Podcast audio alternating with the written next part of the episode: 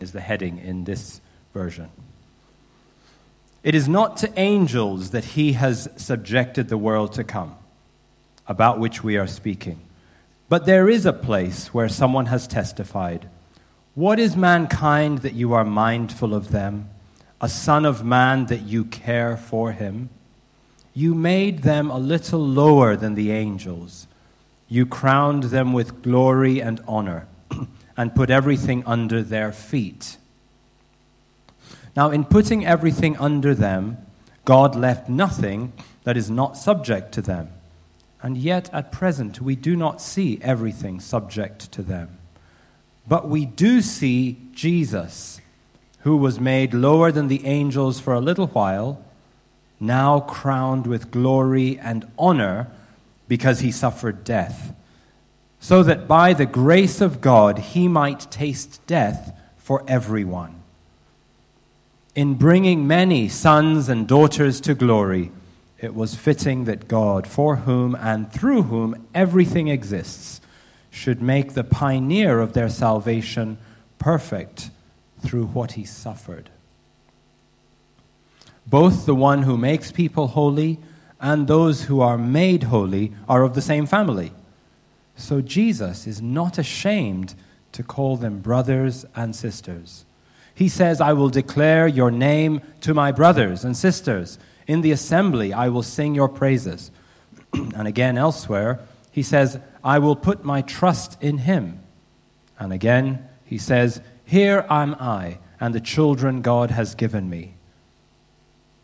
Since the children have flesh and blood, he too shared in their humanity, so that by his death he might break the power of him who holds the power of death, that is, the devil, and free those who all their lives were held in slavery by their fear of death. For surely it is not angels he helps, but Abraham's descendants. For this reason, he had to be made like them, fully human in every way, in order that he might become a merciful and faithful high priest in service to God, and that he might make atonement for the sins of the people, because he himself suffered when he was tempted. Thus, he is able to help those who are being tempted. Amen. And as the Anglicans say, may God bless the reading of his word. Yes, I'll have to use this because, yeah, there we go. Yeah, I just, that's such an exciting script here. Um, Jesus, the better human it's not the best qualifier of our Lord Jesus Christ, the better human. You know, we can think of, you know, more worthy titles for Jesus. For example, Jesus, the King of Kings. Jesus, the Lord of Lords. Jesus, the Lion of the tribe of Judah. Jesus, the Alpha and Omega. You know, when you say Jesus, about a human, it sounds rather paltry. And we all agree that he's a lot more than that. But as I read the script here and I started to reflect on it, I really began to appreciate in a deeper way the titles of Jesus that show his willingness to identify with us humans, to associate with us. Titles like Jesus, Son of Man, Jesus, son of David. Do you know who David was? He was a great king. He killed Goliath. He was also a very flawed human being. David slept with somebody's wife, got her pregnant, then orchestrated the man's death. And yet, Jesus is not ashamed to be called the Son of David. That's quite interesting. I've noticed something in scripture. I love the Christian Bible because there is no hiding of people's faults. There are no heroes. Almost every single major person in scripture has flaws, and the Lord does not hide them. I think of the patriarchs, for example, the 12 sons. Son number one, Reuben, sleeps with his dad concubine. Sons number two and three, what do they do? They kill, they murder the men in an entire village because their sister was raped by one man. So they murder all the men in the village. Then the other sons, most of them, they sell their brother, their own flesh and blood. They were thinking of killing him, but then they decided, let's, let's sell him instead. And seeing their dad suffering, they told the dad, well, a wild animal has destroyed him. These are the patriarchs. These are the people. God is not ashamed. He's not ashamed of them. I noticed something interesting as well in the genealogy of Jesus. It, there's, there's a pattern. Only four women are mentioned in the genealogy of Jesus Tamar, Rahab, Ruth, and Uriah's wife. Tamar, Tamar seduced her father-in-law, Jake, um, Judah, had him sleep with her and got pregnant by her father-in-law. This is the woman who is mentioned in Christ's genealogy. Rahab is known as Rahab the harlot, harlot, i.e., prostitute. Ruth was a virtuous woman, but she was a foreigner. Uriah's wife, Bathsheba, she was the one who slept with David. And as I read these things, I think, yeah, Jesus is not ashamed. And it actually says in what Bernard just read, Hebrews 5 to 11, Jesus is not ashamed to call us his brothers and sisters. This humanity of Jesus, this willingness to identify with us and associate with us, it's good news. It's fantastic news. This King of Kings and Lord of Lords, he's willing to stoop. He came down literally, he came down figuratively. He was not afraid to get his hands dirty. This humility of Jesus is important for us. He was willing to be like us, to know what it feels like. We, we used to attend um, in Scotland uh, a Christian gathering called Clan Gathering. And I remembered at the end of one of the, um, one of the meetings, I volunteered to help with tidying the kitchen.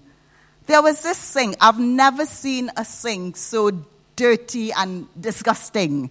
And I, in those days, I was, before I had four sons, I was a very squeamish person. And I remember thinking, I am not putting my hand in that sink. So after everything was cleared, I kept boiling, you know, kettles of water and pouring it in the sink, pouring it on the gunk. And I'm, i kept thinking, yeah, it's going to go. But it wasn't going. You know, just a tiny bit of the gunk would go. After a while, I had to use my hands. I had to get my hands dirty. And I always think of this uh, in terms of what Jesus did for us. He didn't just stay in heaven and say, do this, do that. He came to earth. He got his hands dirty. So I praise God. I praise God that Jesus is willing to associate with us. And as I was preparing this, I really felt that I should just emphasize that there, there are people here. You need to know that God is not ashamed of you. God is not ashamed of you. Yes, our sins do grieve, you know, they grieve the Holy Spirit. But I really felt that I should emphasize to, to some people God is not ashamed of you. And if you're carrying a load of shame and guilt, it's not from the Lord. It's not from the Lord. You repent and you move on. Shame and guilt is not yours to carry around year after year after year. God is not ashamed of you. Could you join me and repeat after me? God is not ashamed of me. Say this, please. Say it again. God is not ashamed of me. Hallelujah. So, back to our title, Jesus the Better Human. Now, when we think of the word better, what, what comes to mind? What comes to mind? Could, could I get some ideas when you think of the word better or being a better person? Any ideas? Better at something else, improved. Okay. Um, I think very often when we think of better, for, for many people in society, think of richer, more beautiful, more educated. I mean, there's nothing wrong with that. There's nothing wrong with that. You know, Bernard, Bernard laughs at me when I tell him when I was, I was when I was a child, I was very, very competitive. And I used to say, I used to pray to God to be at the top of the class. And Bernard was really shocked. I said, but later on I said, but Bernard, look, it says in Deuteronomy 28, you will be the head and not the tail. You know, it, God does not want us to be failures. And that desire to be better, it's not a sin. You know? But the problem is when the gift and the desire becomes a God. So too, too often as human beings, we have this we have this propensity to make a gift. So, for example, beauty is a gift. You know, if you happen to be one of those really gorgeous men or women, it's a gift from God. It's to be celebrated, but it's not to become a God. Interestingly enough, the UK's beauty industry in 2020, in spite of COVID, COVID was worth 27 billion pounds. You know, people are spending a lot of money on, on be, becoming be more beautiful because they really and genuinely believe that that makes them a better human being. And I agree that we do need, we do need to look after our bodies. Yeah, why not? We need to eat well. We need to exercise. And thank God for cosmetics. You know, I'm very grateful to Donna who's reintroduced me to Body Shop and those lovely body lotions, especially in winter. My, my skin gets dry. yes. Yeah. Thank you, Donna. So I'm not saying that we're not to women, we're not out to look after ourselves. And I think of, I mean, who would say no? Do you remember Queen Esther to an Esther beauty treatment? Six months, guys. Imagine six months of oil of myrrh and selected food and then another six months of perfumes and cosmetics. Ladies, who would say, who would turn that down? You know, there's nothing wrong. And Esther was beautiful. God used her beauty to further his kingdom. So, as I keep saying, the problem is not the gift. The problem is not the intelligence. The problem is not the beauty. It's when we lose focus and when we lose perspective and we turn the gift into a God. So everything is about, okay, we forget about God, and I'm just going to spend all this time being as gorgeous as possible, spend all this time working hard to get to just earn more money so I get a bigger house, a bigger car. It's when we turn the gift, because the gift is from God. The gift is not a sin. It's when we turn the gift into God. So I think it's really, really important that we when we think about the word better, we need to have a very concrete idea of what better means. And Jesus, this is, where, this is, this is the exciting part. Jesus has come to earth to show us what better truly means. So yes, we, you know, we improve ourselves. But if you want to be that better human being, we have the perfect example in Jesus Christ who came to earth. There's always the, the, the danger of having our own ideas of what better is and pursuing that idea. And then before you know it, months pass, years pass, pass, decades pass, a whole lifetime. And then in the end you realize, you know, I spent my life pursuing something and I'm just really empty. At, you know, at best, you know, or at worst, it's actually led me down a path of destruction and distress and heartache. So we need to know what really being that better human being is. Jesus came to earth, and I, I love the way you put it, to show he came to save us, and he showered us with so much goodness.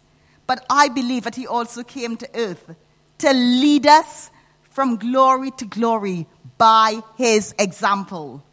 Jesus became man as well to enable us to become more like himself, to become more like God. And I want to repeat that. Jesus became man to empower us and enable us to become more like himself, to become more like God. Even from the Old Testament, there's been an invitation to share in the divine nature. It's repeated in the Old Testament Be holy, for I am holy. The Father wants the children to be like Him. In the New Testament, Peter says, we have been invited to share in the divine nature. God invites us to be like Himself. That's wonderful. That's normal. Father wants His children to be like Him. But before Jesus came to earth, through the obvious intervention of God in the lives of individuals, the lives of, you know, the people of Israel and other nations, and through the word of the prophets, there was enough to go on to sort of figure out what Christ, what God was like and what he required. But when Emmanuel came and walked on this earth, Emmanuel, God with us, everything changed. The knowledge and the evidence of the past became a powerful, living reality. And our realm has never been the same again. There is something, you know, God, He just didn't stay up there and give instructions. He came down here and exemplified how to live out those instructions.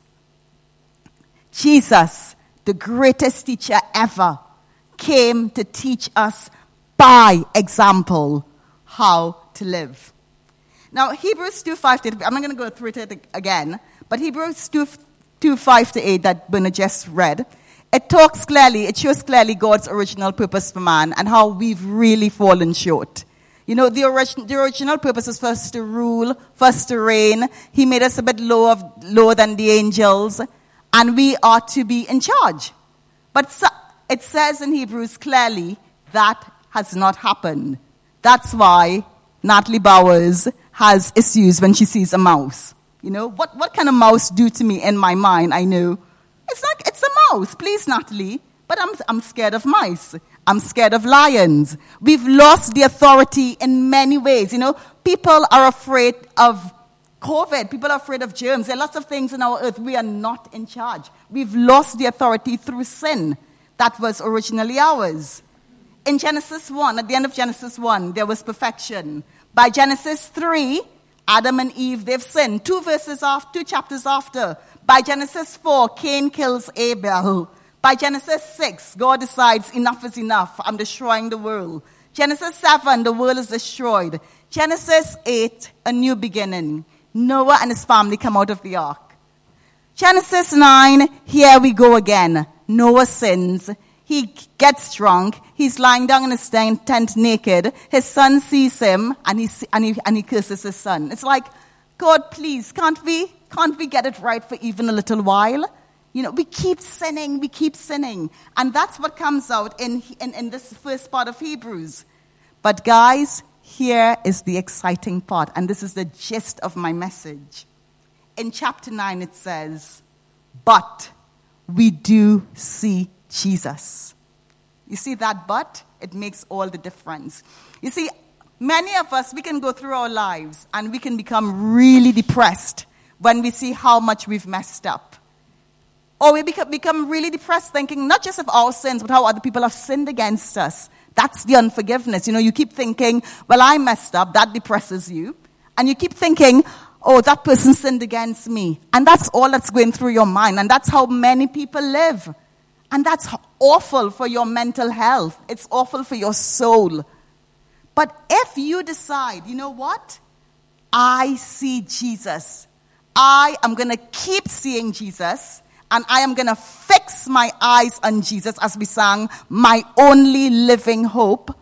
Your perspective will change. It doesn't, it doesn't mean that you won't have problems in life, but your perspective will change and you will to become more and more like that Jesus. Now we hear so often, keep your eyes on Jesus, fix your eyes on Jesus. What, what does that really mean? It can, it can sound like a cliche after a while. What does it mean? Does it mean that I conjure up this mental image of what Jesus looks like? And I go through life, you know, thinking, yeah, I'm fixing my eyes on this image. No. No. There are very practical things that we need to do. It means communing with Jesus daily as a way of life through His Word. You know, when we read the Word of God, it's an act of worship. It's a way of gazing on Jesus. Because Jesus and His Word are one. In the beginning was the Word, and the Word was with God, and the Word was God. So as I set my sights every day, I am reading the Word of God. This is not about being religious. This is not about, you know, following rules. This is reality. I want to fix my eyes on Jesus, and this is what I need to do. I read the Word, I get the Word inside of me. I worship and I praise, I sing the Word. I pray to him. So there's a daily, there's a communing, an ongoing communing going on. When I'm teaching my class, you know, I'm so filled with the word of God. When I, that things come out of me because I'm filled, you know, in my daily walk, in my daily life. And that is what we need to do. The book of Hebrews, like many of the um, New Testament books, they were written to Christians who were living in a pagan Roman context. And all around them, they were surrounded by lifestyles that militated against the ways of God. It's the same for us today. And it's, I think it's even worse. I mean, we ha- they didn't have television, they didn't have the internet, they didn't have social media. We have all these things around us, and these messages are coming out all the time. And many of the messages that are coming out in society and in schools, they're against the knowledge of God. They're against the ways of God. Ah, it's interesting that Christians often get criticized for indoctrinating children. But you know who's doing the indoctrinating these days? Putting doctrines into? It's the non Christians. There's an agenda pushing certain messages all the time. You read the news, you, you know, you, you, you look on the internet, there's an agenda, they're pushing, pushing, they're repeating. That is indoctrination, but it, these are doctrines from the pit of hell. And as adult Christians, and, with, and, and, people with children, we need to ensure that we're putting in the doctrine of God into ourselves and, in, and into our children because these things will affect us. They will affect us, what we're exposed to. So, don't be afraid. Don't think, oh, I'm being awful to my child by teaching them so much about God. You know, I should just give them lots of space and let them make their own decision. No. If you don't put in the doctrine, other seeds are being sow, sown into your children all the time and into us. It has to be deliberate. It must be deliberate. So, the Word of God, I say, we have to inoculate ourselves and vaccinate ourselves with the Word of God against the virus of the spirit of the Antichrist because it is there and it will affect us. Interestingly enough, in Deuteronomy 6 6, now listen, take this one for indoctrination. Jesus, God says in Deuteronomy 6 6, these commandments that I give you today are to be on your heart. Impress them on your children. Talk about them when you sit at home and when you walk along the road, when you lie down and when you get up. Tie them as symbols on your hands, bind on your ha- and bind them on your foreheads. Write them on the door frames of your houses and on your gates. It sounds quite fanatical, doesn't it? But this was, this was thousands of years ago, as I said, when the Israelites, they lived as a community and they weren't as exposed to all the wickedness around. How much more today for us as Christians? We have to do it because if we don't do it, the world will do it. The enemy will do it for us. That, that void that is left, the enemy will fill it. Colossians 3:16 says, "Let the word of God dwell in you richly." The word of God, Jesus, let him let it dwell in you richly. What's dwelling in you is what you're going to live out of. If what's dwelling in you is the world, that's going to come out. Sociologists have a term called internalization, externalization. It, it's found in the word. What you take in is what you give out. So even though I've been born, saved again, etc., etc., washed by the blood of Jesus, if I continually and deliberately expose myself to certain things, sooner or later, that's going to be the fruit of my life. So there's a very peculiar passage in Genesis 30 where Jacob because Laban cheated on him, they, they had made an agreement. Laban had said, Your wages will be all the speckled and mottled and spotted cattle. And Laban, being Laban, treacherous, he took away all the cattle. But Jacob, also being quite treacherous and, and quite smart, what he did, and I always found this really peculiar. He cut branches from trees and he peeled off the bark. And when the animals were mating, he will let the animals gaze on the bark. And interestingly enough, those animals, even though they were not spotted and mottled and, and spotted, they, when they produce, when they gave birth, what they gave birth to was spot, spotted and speckled. And I thought that, that's really interesting. You know, what we're feeding on, what we're gazing on, that is what we're going to produce. Someone once said, You become like the person or the thing you worship. You become like the person or the thing you're gazing on. Even the sociologists say that. The Bible said. The sociologists recognize this. Now, I'm not saying preaching a, a gospel of works. Of course, as again Jim said, Jesus did it. He did it. What Jesus did for us to bring us to salvation, that was amazing, and no one can do it. And it also says in Philippians, it's God who works in you to will and to act in order to fulfill his good purpose. It's God who's doing it, it's the Spirit of God. But, guys, we also have a part to play. You know that? The fact that God has done so many wonderful things, we also have to deliberately set ourselves up for success. There are at least eight scriptures, um, passages in the New Testament that start that, that begin with make every effort to.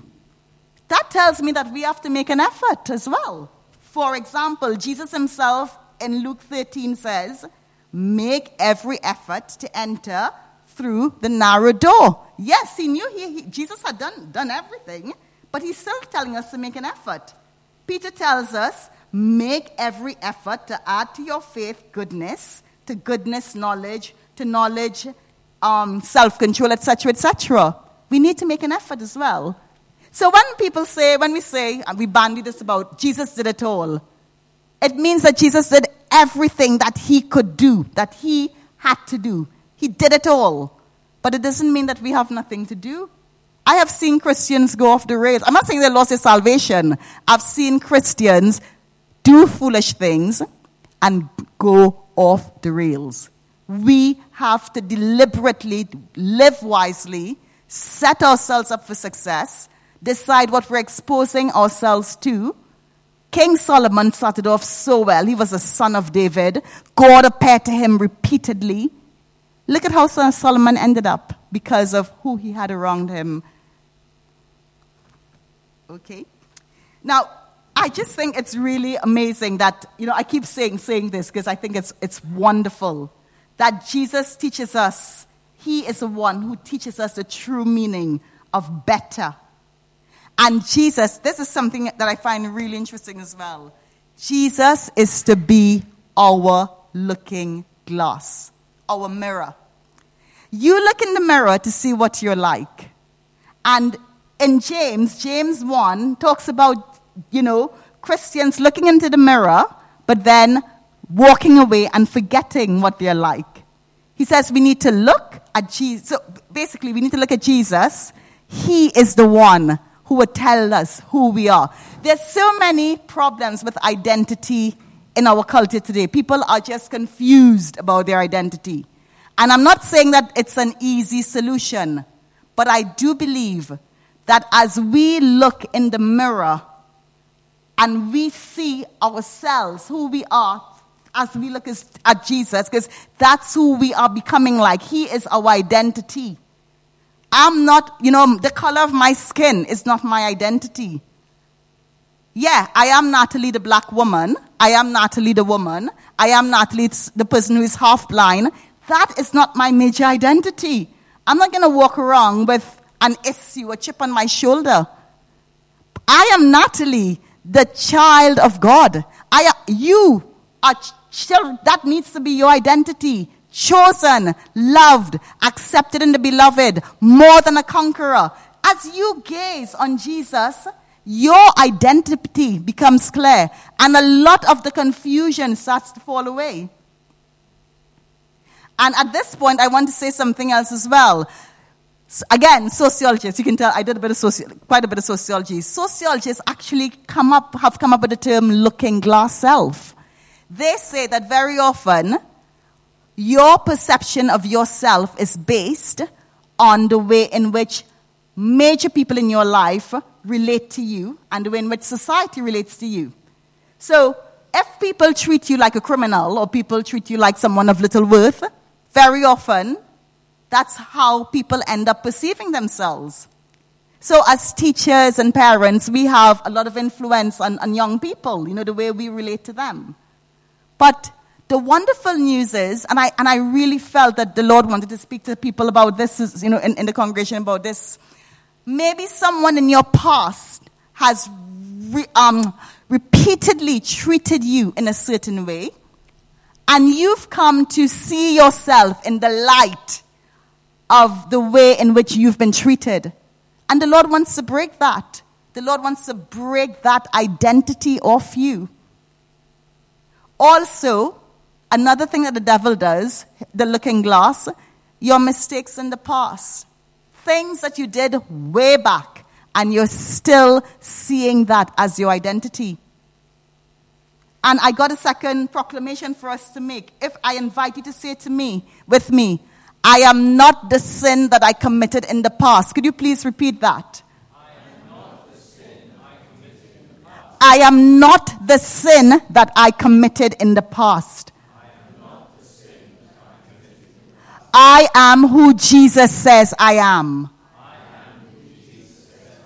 I am who Jesus says I am. So it doesn't matter what the mistake is. You've repented, you've moved on, you have a new looking glass.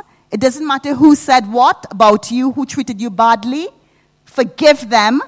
Jesus is where you is, is your point of reference. He is your identity. Amen. Very quickly coming to an end. There's a Brazilian author called Paulo Freire, and I really like his books. He wrote a book called Pedagogy of the Oppressed. And he says something really interesting, and it applies to all of us. He says, very often, if you, I mean, if you, you, you know a bit about history, many revolutionists start off with really good ideas. They are sincere. They see wrongs in society. They have not imagined these wrongs.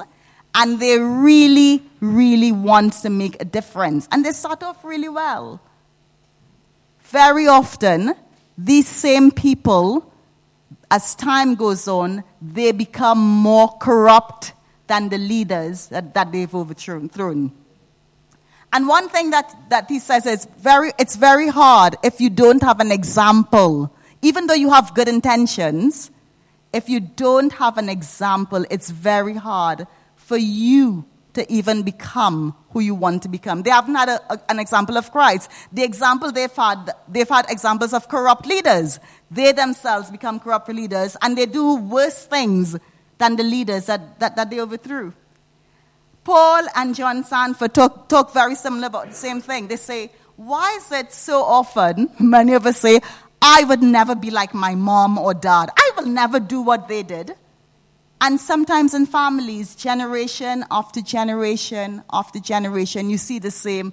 It's alcoholism, this one's abusing his wife, this one's, you know, generation after generation, the same thing.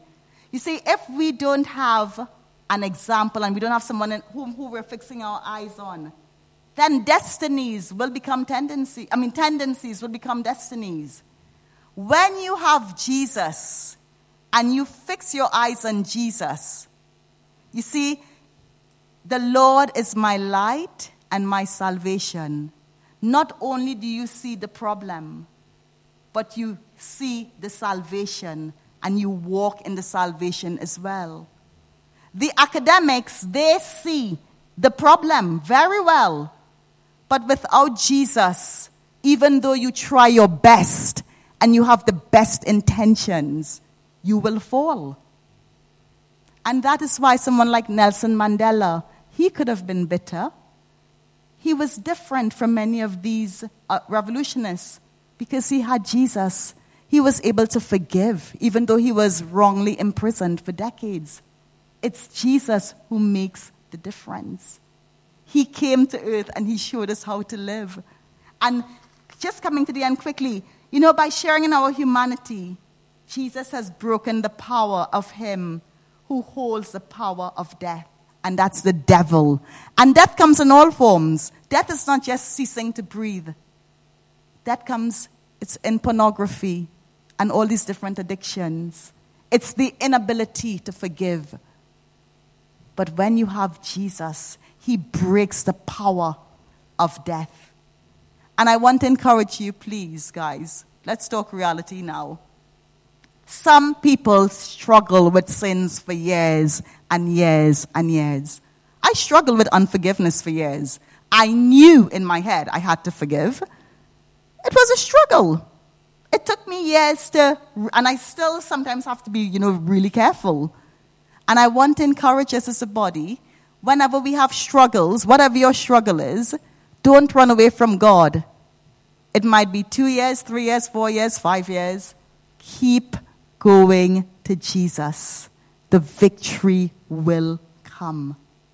The victory will come. Be faithful to Him. He's faithful to you. It doesn't matter what your struggle is. Don't run. You need Jesus. Don't be like Adam and Eve and run away and hide. You need Jesus. Keep going to Him. Say, God, I, if you have to say, God, I, forgive me, ten, you know, every day, keep going to Him. Because the word of God says that he has broken the power of the devil over your life. Sooner or later, you will get your victory. We, we must not walk and live in condemnation. And we must not pretend that as soon as you become a Christian, everything's going to be perfect. I have a friend who's been struggling with smoking for many years. Many people look at her and say, Oh, you're a Christian and you're smoking for all these years. She loves the Lord. I know she loves the Lord she had a very traumatic, I'm not making um, excuses for her. She, she was traumatized years ago, and this, she developed this habit of smoking as a way to, to deal with things. And I, but I know there's victory for her. I know the Lord loves her. I know there's victory for you, whatever your struggle is. Finally, I love this. Because he himself suffered when he was tempted, he is able to help us when we're being tempted. Very linked to the, what, what I just said. We have a God who can empathize with us. I had a student um, some years ago, and I was telling him, You can do better in Spanish. And he turned around and said to me, Well, miss, you know I have a stutter, but I guess that means nothing to you. Looked at him and I said, You know what? When I was your age, I had vision only in one eye. I missed quite a bit of school. I was back and forth, you know, you know, going back and forth to, to the clinic, to the hospital because of my eyes. I know what it feels like. I could empathize with you. But as Christians, we need to realize that to empathize with someone and to show compassion does not mean to lower the standard. Jesus empathizes with us. He's very compassionate, long suffering. He's not lowering this, he is not lowering his standards. He's not lowering his standards. I said to my student, listen, Three quarters of the paper is based on written, you know, listening, reading, writing. Only 25% is based on, on, on, on speaking. Go and work harder and do better. So Jesus is loving, He's empathetic, He's kind, He's long suffering. He's not lowering the standards. And do you know why? It's not because He's a demanding God, it's because He knows what He put in you. It's because He knows the treasure that He's put in you. And He wants you to be the best that you can be. Not as the world sees best, not as the world sees best, but as He sees best. And He's not going to lower the standard. And that is good news. He's not going to lower the standard. Jesus knows you are a treasure, and He wants you to be who He's called you to be. Amen. So, to conclude, very quickly. There, you know, there are highlights from Jesus' life. You know, he came to earth. There, there, are certain highlights that we can, we can learn from. Jesus went on the cross. He went down. Don't be, don't be afraid to stoop, please. You know, sometimes we think, oh, I just don't want to go into that situation. It'll be too humiliating. Sometimes we're called to stoop. Jesus did it. And before we can be lifted up again, sometimes we need to humble ourselves deliberately. Don't be afraid to forgive people. Be ready to forgive people. Remember Jesus on the cross? And he was able to say, God, forgive them, for they do not know what they do. There have been people in your life, perhaps, who probably put you on a cross. And what they did to you, it probably felt as if they were hammering nails in your hands and in your feet. We need to be ready to call on Jesus and to walk like Jesus and to forgive these people. We, want, we say we want to be like Jesus. This is the reality. He came and He showed us how to be like Him. We need to be merciful, we need to be faithful, and we need to be servants. Jesus came to serve. It's, it was so beautiful when Jesus, the King, took that towel off and He washed His disciples' feet. I don't want to embarrass you, Neil and Cheryl. It was so beautiful when you guys served us last week. We see Him, we live like Him. And in conclusion, I would want to say to, to, to all of us let's walk with Jesus, let's gaze on Him, let's commune with Him, let's learn more and more of Him, and then let's go and do likewise. Amen.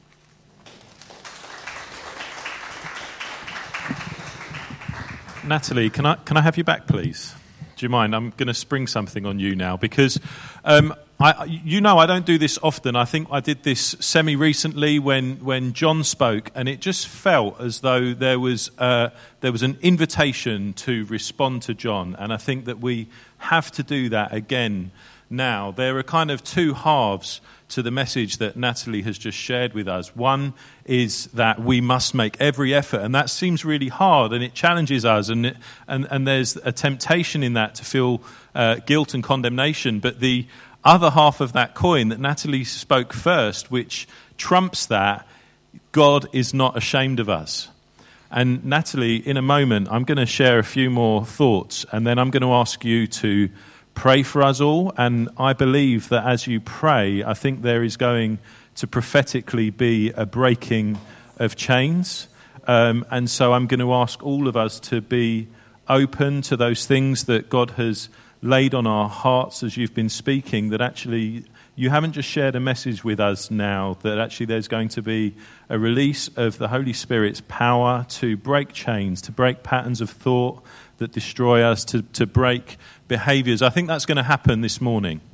And I want to um, just share with you a couple of, um, a couple of quotes that um, were just running through my mind as Natalie spoke. The first one, I don't know who said it, but they said that the Christian faith hasn't been uh, tried and found wanting, it's, uh, it's been found hard and left untried. And I think there is, a, there is an invitation to us to persevere in this, knowing that God is not ashamed of us to persevere, knowing that when we fail, that right then, in that moment, he is saying, I'm not ashamed of you. Every single failure, past, present, and future, he knows. And when we fail, rather than turning away from him and feeling he's disappointed, he says, Come back to me again. And I think that's what he wants to do, us to do this morning. Uh, the other one is, uh, is a, a, phrase. This is from one of my old pastors. I think it's one of the most profound things I've ever heard because I think, well, no, it's not, but I love it. He said, God, we, we inform one another through the formal, but we form one another through the informal. And so I just want to say, particularly to parents, as we have received that charge to input into our children, that there is a, you know, there is a, our children, and we see this. I used to be a teacher, and children see, and they can see through, they can see through things, and they can see through people to the heart of the person, and they can spot a fraud. And, and it isn't about you being perfect, it's about your children seeing that you follow Jesus in every area of your life. Even when you fail, even when you get it wrong, it's your children knowing that you are following God in every way. So I'm, I'm not going to pray. I'm going to hand back over to Natalie. I'm, are you okay to pray for us, Natalie? Um, Natalie, you lead us how you'd like to. you lead people to stand, whatever you want to do. We're going to we're going to entrust ourselves to the gift that God's put in you this morning, okay?